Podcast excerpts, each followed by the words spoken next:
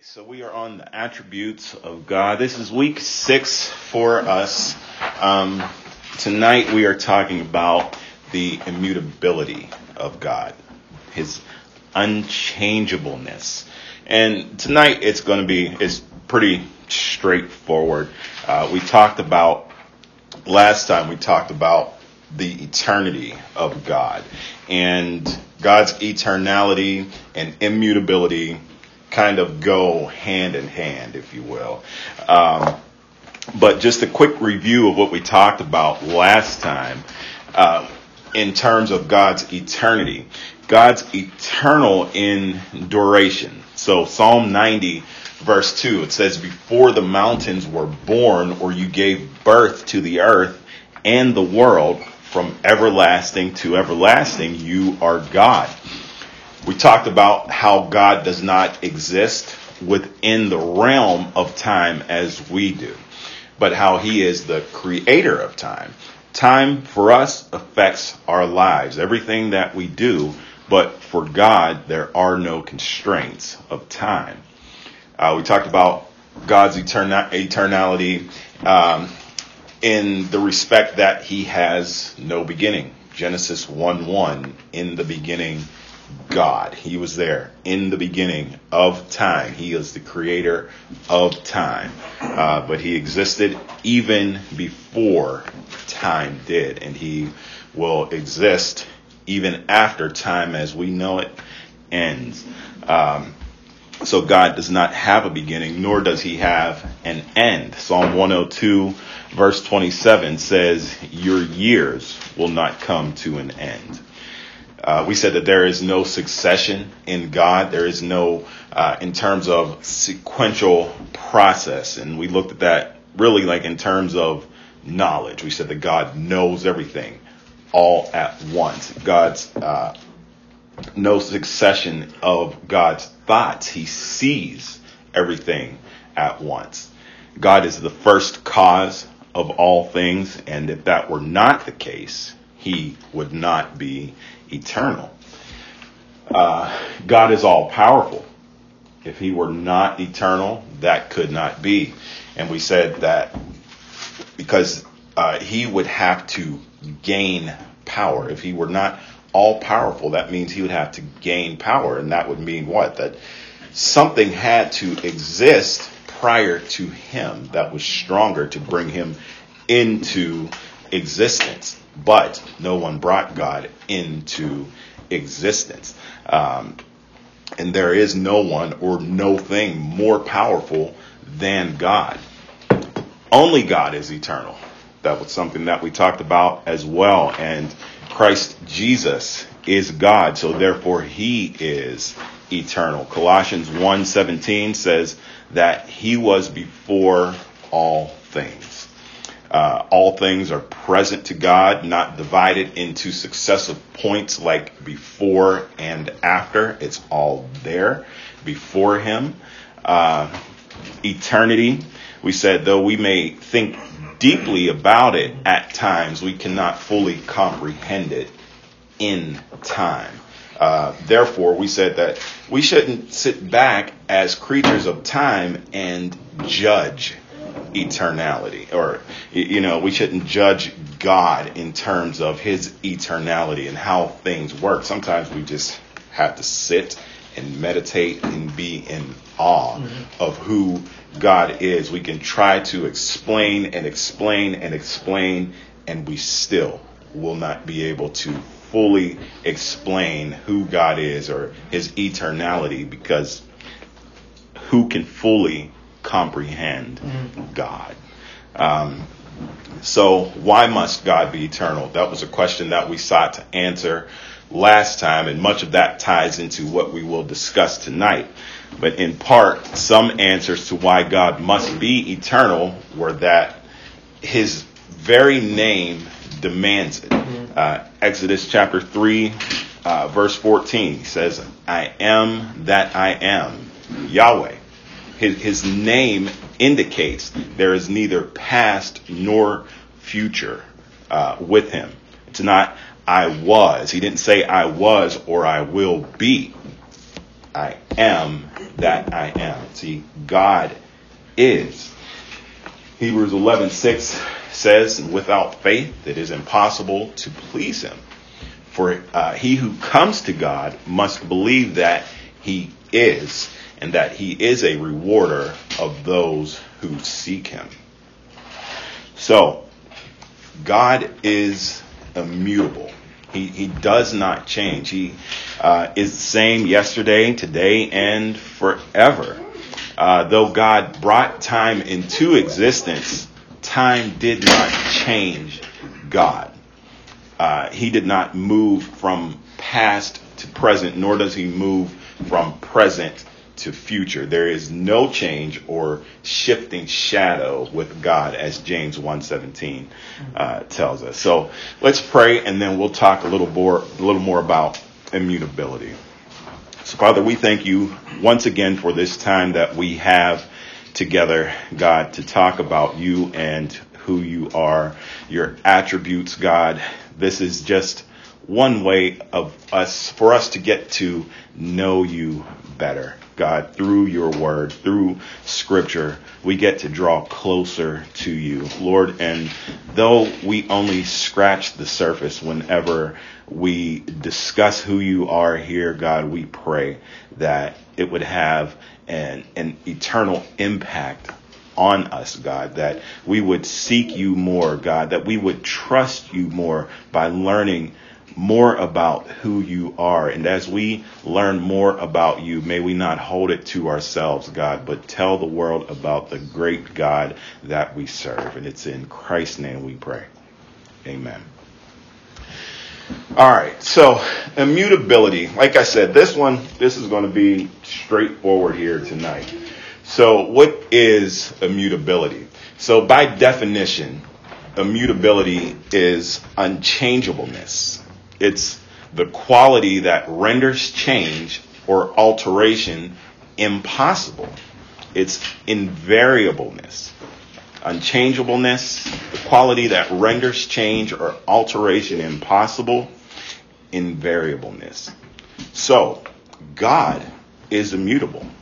God is unchangeable, invariable, unalterable, not capable or susceptible to change. God does not change.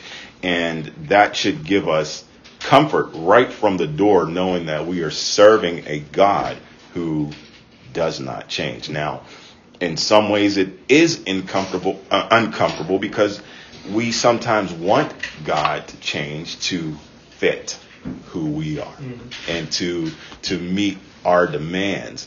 But he does not change according to who we want him to be.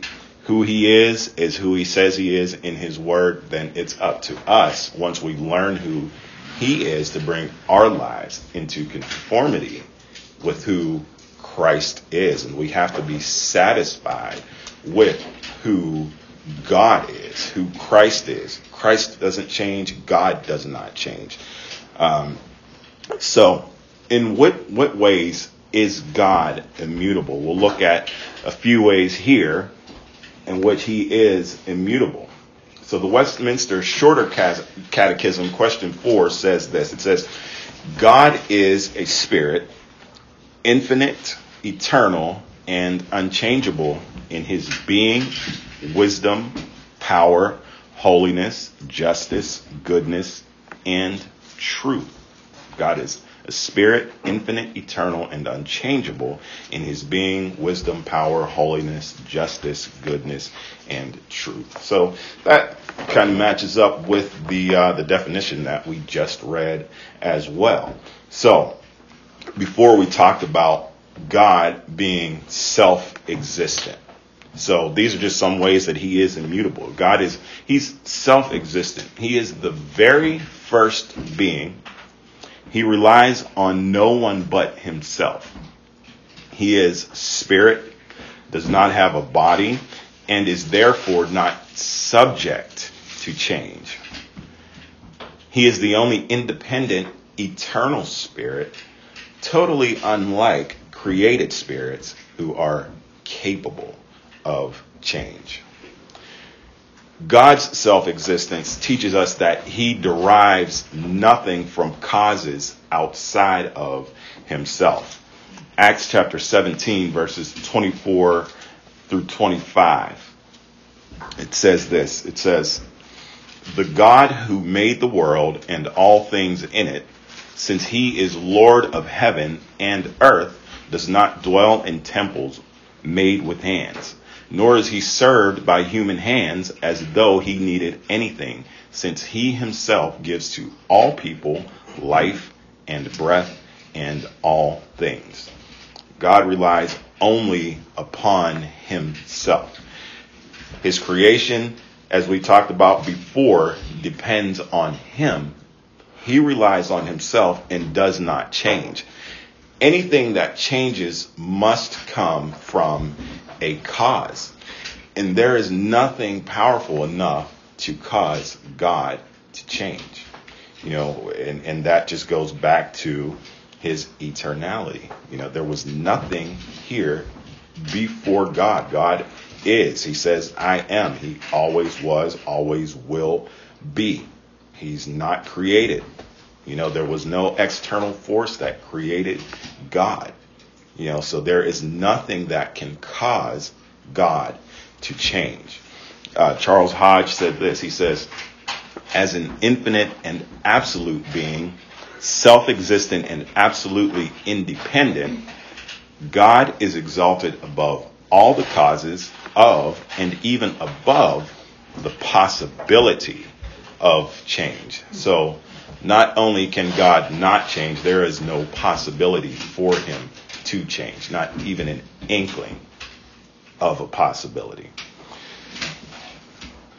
God is immutable in his knowledge. So before we get into this, any questions or comments? Good to go? Okay. God is immutable in his knowledge. He knows all things at all times. Everything that was and everything that is to be, God knows. And we've said this a few times, but God has not learned anything, nor at any time will he learn anything. And why is that? That's because God has perfect knowledge. See, knowledge for us as God's creation increases as we discover new things. We learn things and increase our knowledge. And then even some of the things that we learn, we tend to forget, right? And we have to refresh our memories. When someone is called upon in court to testify and they go and they take the stand, if they have previously given a statement about something and they are questioned on that statement that they had previously given, they have a right to say, "Wait a minute, let me refresh my recollection." And what that means is they are going to be given a written statement of what they said. They are then able to read over what it was that they said to make sure that they don't contradict what they said before. But, you know, someone who is questioning them is going to try to get them to say something different. In some cases, depending on which side that you're on, they're going to want them to say something different, try to find some holes in it, or in their favor, they want them to say the same exact thing that they said, so the other side can't blow any holes in what they said. But they get to refresh their recollection. So God, when it comes to God, he never forgets what he has promised. He doesn't need any refresher about what he said. Now, sometimes when we pray, we may say the phrase, "God, you said in your word that," you know, and we would say, you will never leave me or forsake me. You know, we may say those things back to God, but now it's not so much of a reminder to God of what he said, but more so that we are acknowledging that we trust God to do what he says in his word. We're not reminding him as if he as if he forgot. That's just an acknowledgement. Like, listen, we go to your word. We see what your promises are in your word. We know that you're not going to go back on your promise. You're not going to change your promise. This is what you said. I trust in it. And then we wait. We wait for God to answer based on, our prayer and what he has promised us in his word. So any questions or comments so far? Okay. So God comprehends all things at once, including what is unknown to us and what we call the future. See, the Lord already knows what is going to take place and what we know as the future. God already knows. Acts chapter 15, verse 18, King James Version, it says this. It says, known unto God are all his works from the beginning of the world. So this brings into focus not only God's knowledge, but his will also. We look at things in the aspect of time, right? Past, present, future. God doesn't. Again, he sees it all at once. Now, that does not mean that God does not see a succession in things, as we see it, because he understands it all. He understands the succession of things, but his knowledge is perfect and there is no succession in his knowledge. And he's not waiting and depending on one thing to happen before another thing can happen. He sees it all. He knows the end from the beginning. And why is this? Because as Psalm 147, 5 says, it says his understanding is infinite. So his knowledge, God is immutable in his knowledge. He never learns anything. He never forgets anything, does not need to be reminded about anything. He knows it all. And this is from the beginning of time. From the beginning of time. We don't know one day from the next, one moment from the next. God sees it all. He knows it all. And that never changes. The moment that it changes, that God doesn't know something, he's no longer God. He then has to learn something. And what is that going to do with the rest of his will, his purpose that he has set out? It would frustrate it all if God learned something, if he needed to depend on one thing to happen before another could. No, it's all happening according to his will, his immutable will and purpose. And that's what we're going to talk about next. So God is immutable in his will and purpose. So there is perfect agreement between God's knowledge and his will. God's knowledge is one intuitive act, so to speak. So everything was always known to him at once.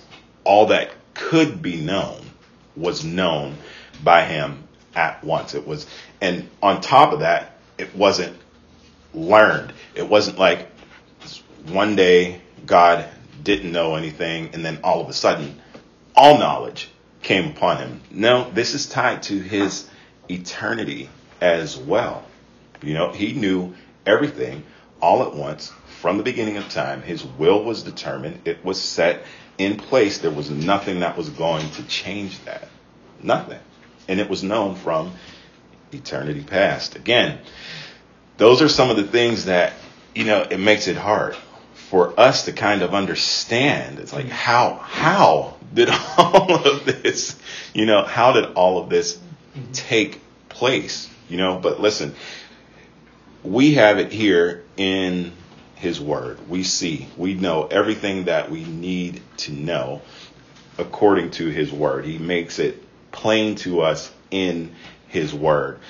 There are things that we are not going to understand fully. Those are those things, like we said, we just have to sometimes sit back in awe And sometimes we just have to say, you know, we just have to be content in what it is that we do know and not focus so much on what we don't know. You know, stay within the Word.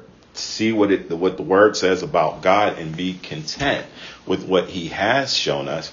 But then, in terms of God's glory, we praise Him, you know, for the things that we don't understand about Him.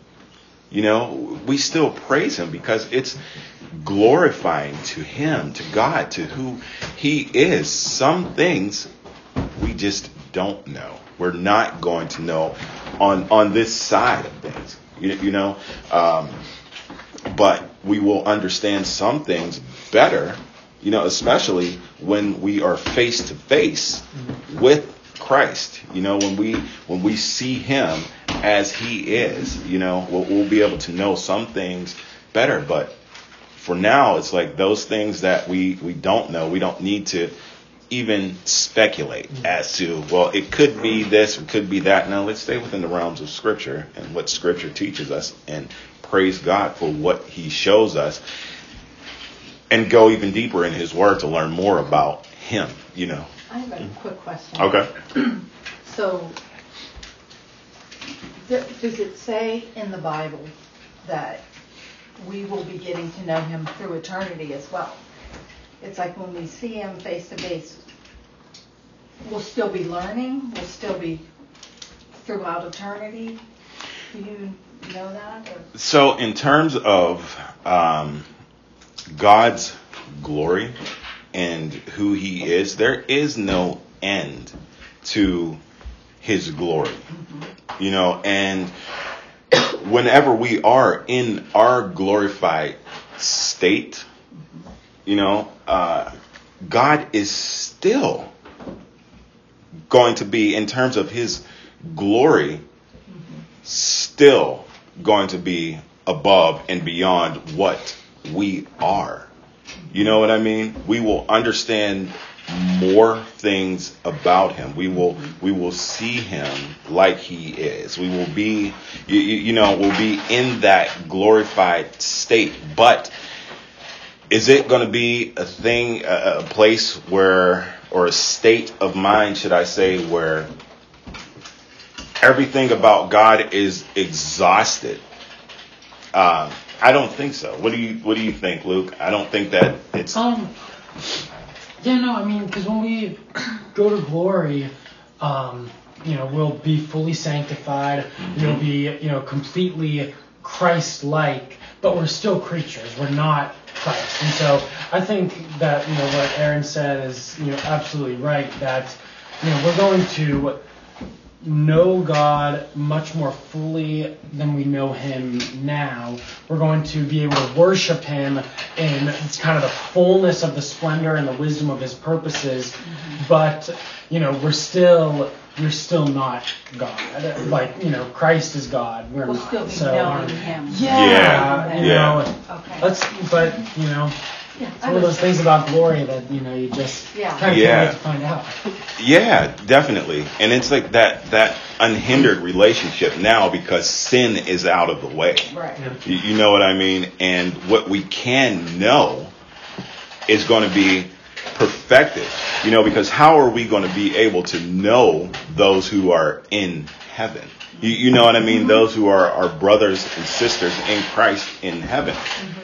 Sin is going to be out of the way, completely removed. And I think, like the last time we talked about Adam, you know, and his mind, and how when God brought the animals to Adam to name them, it was lion, bear, fish, bird, according to, you know what I mean, what it was supposed to be. The species was supposed to be, the purpose it was to serve. Why was that? Because there was no sin at that point. You know what I mean? There was that his mind, you know what I mean, was unaffected by sin. And he could go. You know what I mean? But then sin entered into the world and changed everything. You know what I mean? So sin will be out of the way and that communion with God is that perfect communion now apart from sin. But will we know the fullness, like all of God, and there's nothing else to learn now? You know what I mean? Right. Yeah. All right. So, we said everything is known to him at once, nothing to be learned by God. So too his will. So his will, like we talked about, is one act of volition. So it was set out beforehand, and it's being accomplished as we speak. But this is from the beginning of time. God put into place his plan, and nothing is going to change that. Nothing is going to change it at all. Psalm 33:11 says, "The counsel of the Lord stands forever, the plans of his heart from generation to generation." God's counsel or will does not change. There's no reason for him to change his will for anything. Sorry, was that 33:11? Yeah, Psalm 33:11. Yep. Psalm 119:89, it says, "Forever, O Lord, your word is settled in heaven." 119:152, it says, "Of old I have known from your testimonies that you have founded them forever." And then same chapter, verse 160, it says, "The sum of your word is truth, and every one of your righteous ordinances is everlasting." So there is nothing that is going to change the will and purpose of God. Matthew 5:18, it says, "For truly I say to you, until heaven and earth pass away, not the smallest letter or stroke shall pass from the law until all is accomplished." 1 Peter chapter 1, verse 25, it says, "The word of the Lord endures forever." So, his will is decreed in his word, and at everything that he has decreed will be accomplished. There isn't anything that's going to change it. He knows it all right now. Remember, he knows the end from the beginning. He says that he is the Alpha and the Omega. So he knows it all. For us, things are rolling out. We don't know it all. God knows it all. But there isn't anything that is going to change his will. God's will is decreed in his word. All that he has decreed will be accomplished. Nothing can or will change that. Numbers 23, chapter 23, verse 19, it says, "God is not a man that he should lie, nor a son of man that he should repent. Has he said, and will he not do it? Or has he spoken, and will he not make it good?" So God is not a man that he should lie. So men are variable and change their minds. God is not human. He does not change his mind or purposes. Okay? William Plumer says this. He says, "Many causes make human plans and purposes feeble and uncertain. Infinite perfections make God's plans and counsels immovable and infallible." So God is not going to change anything according to his will. All right? Any questions? The last, was it Numbers 23... 23:19. Yep. All right. God is immutable in terms of place. So God is omnipresent. He is everywhere at all times. Jeremiah chapter 23, verse 24, it says, "Can a man hide himself in hiding places so I do not see him, declares the Lord? Do I not fill the heavens and earth, declares the Lord." So God does not move about from place to place. If he were to periodically move from one place to another, that would involve change, right? A change of location. God is everywhere. He's everywhere. And he does not change in terms of place. So there isn't one place that can exist where God is not present. Stephen Charnock says, he who has no cause of being has no limits of being. So there is not one place where God cannot be. You know, he's everywhere. His presence is everywhere. What was the verse? Sorry. Jeremiah chapter 23, verse 24. You're welcome. So how else is God immutable? He is immutable in loving kindness to his servants. Let's turn to Psalm chapter 136. And we'll just read a few verses there, but you'll get the picture of God's loving kindness and how he is unchangeable in his loving kindness to his servants.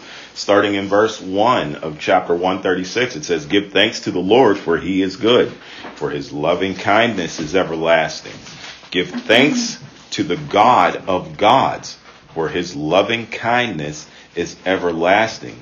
Give thanks to the Lord of lords, for his loving kindness is everlasting. To him alone does great wonders, for his loving kindness is everlasting."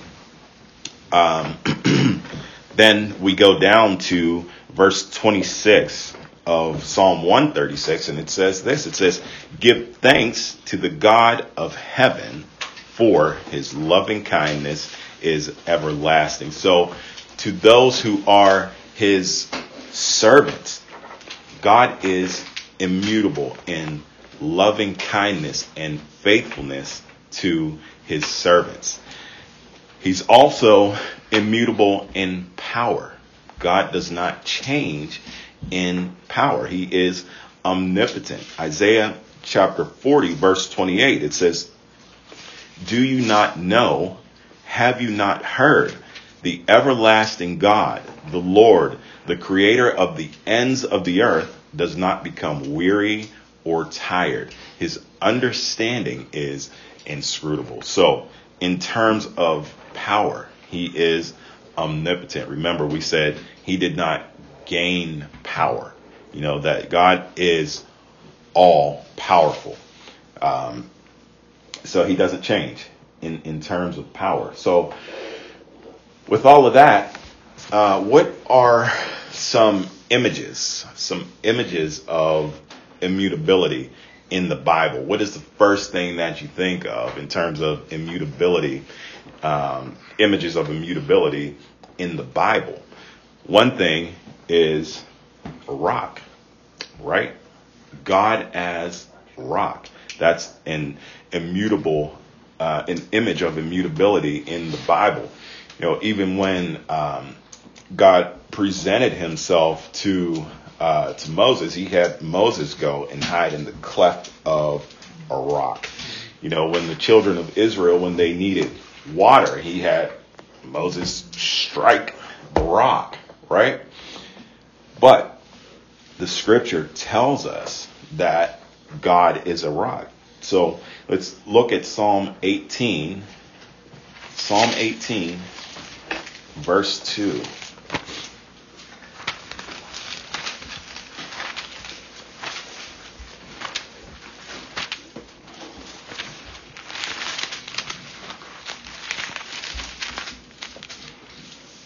Psalm 18, verse 2, it says, "The Lord is my rock and my fortress and my deliverer, my God, my rock, in whom I take refuge, my shield and the horn of my salvation, my stronghold." Same chapter, verse 31. It says, "For who is God but the Lord, and who is a rock except our God?" Verse 46 of the same chapter. It says, "The Lord lives, and blessed be my rock, and exalted be the God of my salvation. Then chapter 62, verse 2.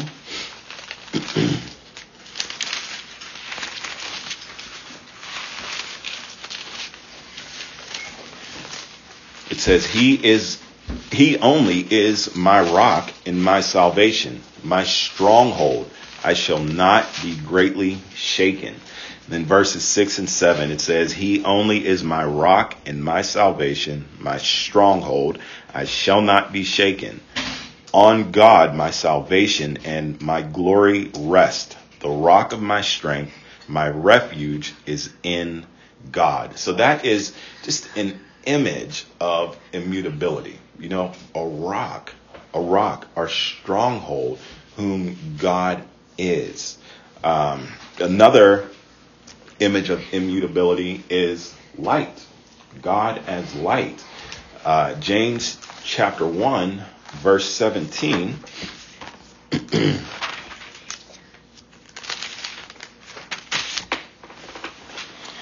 says, every good thing given and every perfect gift is from above, coming down from the Father of lights, with whom there is no variation or shifting shadow. All right. So God as light. So James here is probably alluding to the celestial lights that move across the sky through the cycle of the day and night.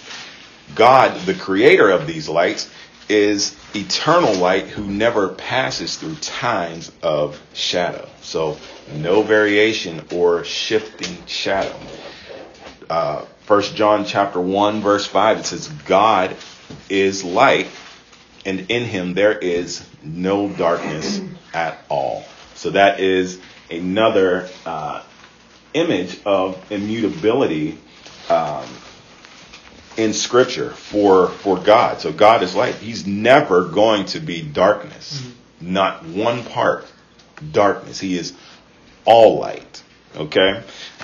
He is that rock, that stronghold that we can depend on, that we can grab hold to, that will not change. Okay? Now, one way that it may seem that God changes. Let's go to Genesis chapter 6, verses 5 through 7. And let's read there.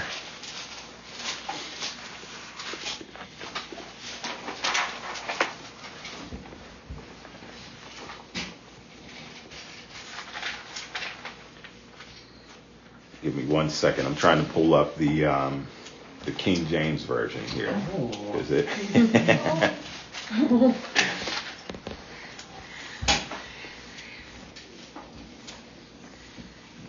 Genesis 1. Genesis chapter 6. Verses 5 through 7. Okay. Starting in verse 5, it says, And God saw that the wickedness of man was great in the earth, and that every imagination of the thoughts of his heart was only evil continually. And it repented the Lord that he had made man on the earth, and it grieved him at his heart. And the Lord said, I will destroy man whom I have created from the face of the earth, both man and beast, and the creeping thing, and the fowls of the air, for it repenteth me that I have made them. Okay? So, there is just one example of how it seems that God may change, because it says that God repented that he had made man. So, he changed his mind that he made man, but God does not change, right? Now, your translation of it may say something different. I don't think even in the NASB, it doesn't say repented, but that is the idea behind it.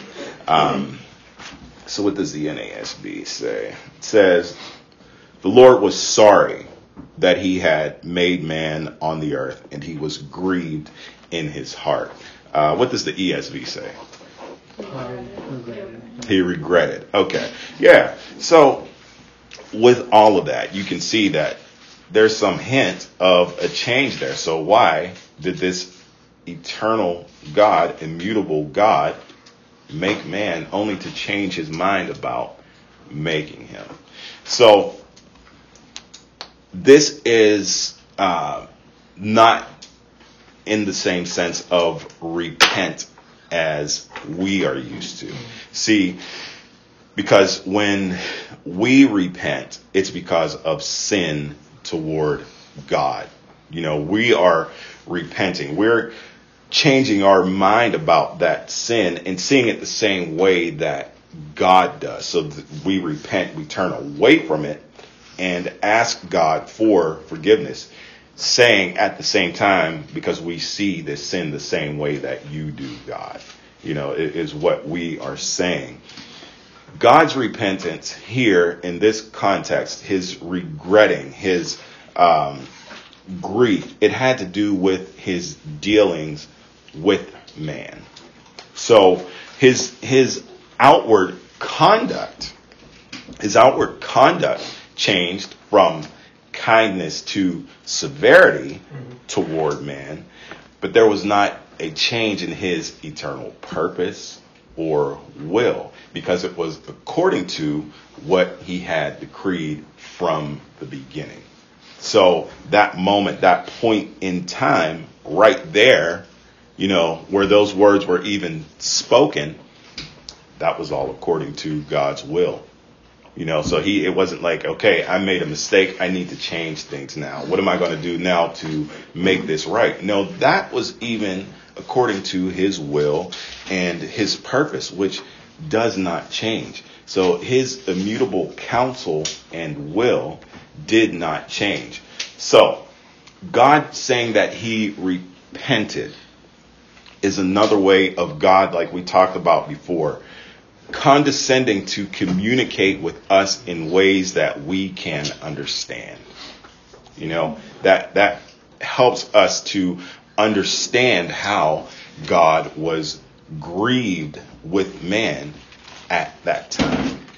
You know, it wasn't a change in who God was or in his will or his purpose. All right. We good there? Any questions? Okay. All right. So, you know, we could go on to talk about the many ways that God is unchangeable and how it should lead us to trust more in him. But in all of that, it should also, as we learn to trust more in God the Father, it should also lead us to trust more in his Son, who is equally God and equally unchangeable. So John chapter 1, verse 14, it tells us that the Word became flesh and dwelt among us. So you could say God's immutability entered into our world. His human nature changed, but his divine nature remained the same. Okay. As to his humanity, in his youth, he increased in wisdom, in stature, and in favor with God, as Luke chapter 2:52 tells us, and in favor with God and man.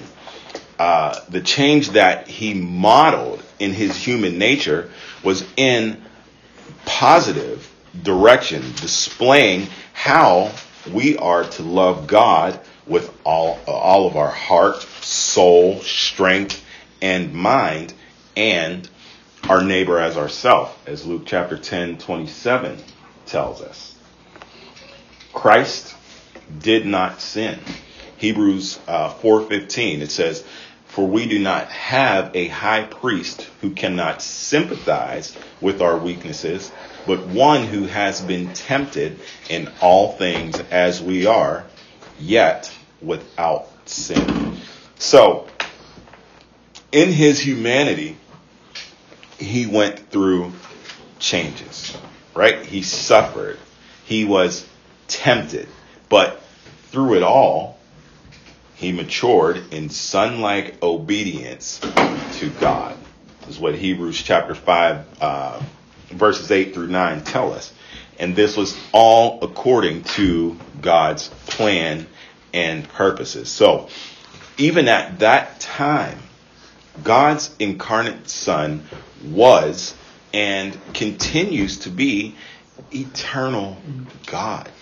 So John chapter 1, verse 1, it says, "In the beginning was the Word, and the Word was with God, and the Word was God." So that speaks to the eternality of God the Son. Christ always was. You know, there was not a time when Christ did not exist. God the Son did not exist. Same with God the Holy Spirit. Not a time that the Holy Spirit did not exist. John chapter 8, verse 58. It says, "Before Abraham was, I am."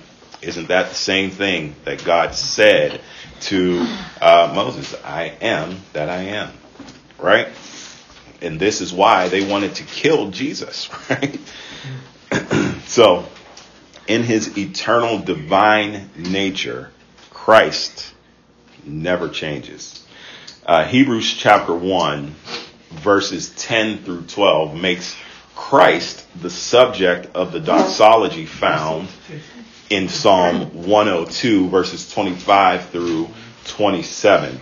So let's take a look at Psalm 102, verses 25 through 27, and then we'll turn over to Hebrews chapter 1. Psalm 102, verses 25 through 27.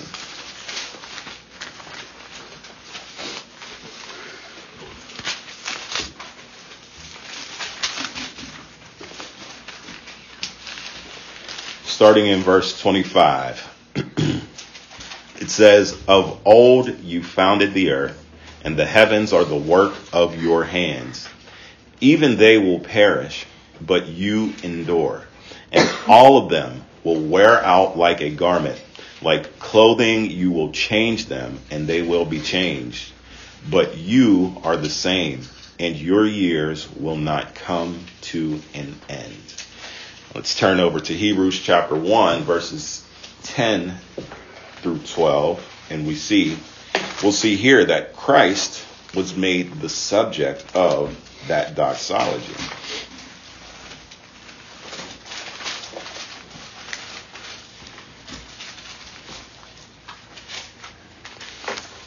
Let's actually start in verse 8. It says, "But of the Son, he says, 'Your throne, O God, is forever and ever. And the righteous scepter is the scepter of his kingdom. You have loved righteousness and hated lawlessness. Therefore God, your God, has anointed you with the oil of gladness above your companions. And you, Lord, in the beginning laid the foundation of the earth, and the heavens are the works of your hands. They will perish, but you remain, and they all will become old like a garment, and like a mantle you will roll them up. Like a garment they will also be changed, but you are the same, and your years will not come to an end." So Christ's incarnation did not change God, for his divine nature was joined without mixture or confusion.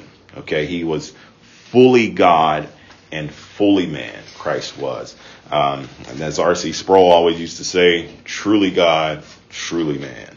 So there was no change in God, in the divine nature of God, when Christ was incarnated into human flesh.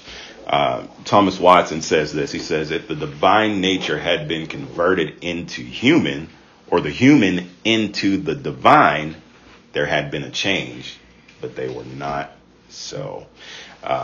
There was a personal hypostatic union. So Christ is one person with two distinct natures, divine and human. The union between God and man in Christ's unique person is everlasting. Hebrews chapter 13, verse 8.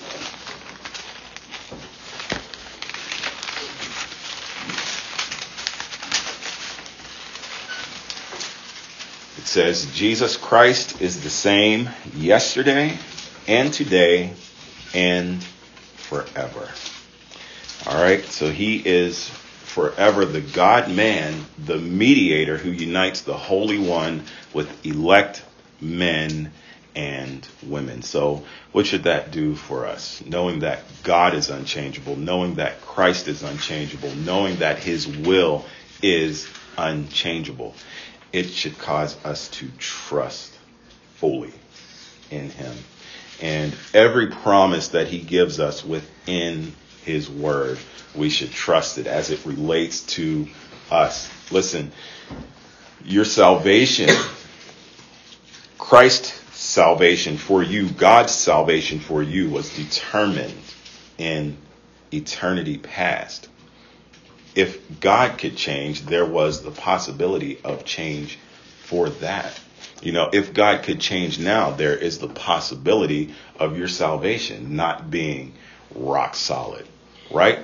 But we know that Christ will not go back on his promise. God will not go back on his promise. The Holy Spirit will never leave us nor forsake us. So that immutability should give us more confidence in God, to trust in him with our whole being, not to hold anything back.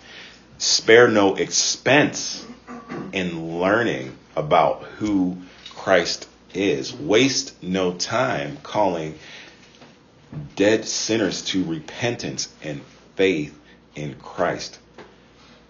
Do what God has called you to do. Serve him. Serve him with all that you are. Do not be afraid to step out into this world and be what Christ has called you to be. You are his child. You are protected by God. His will for your life has been determined. The first breath that you took, the next breath that you take, the last breath that you take is all in God's hands. It's in his will.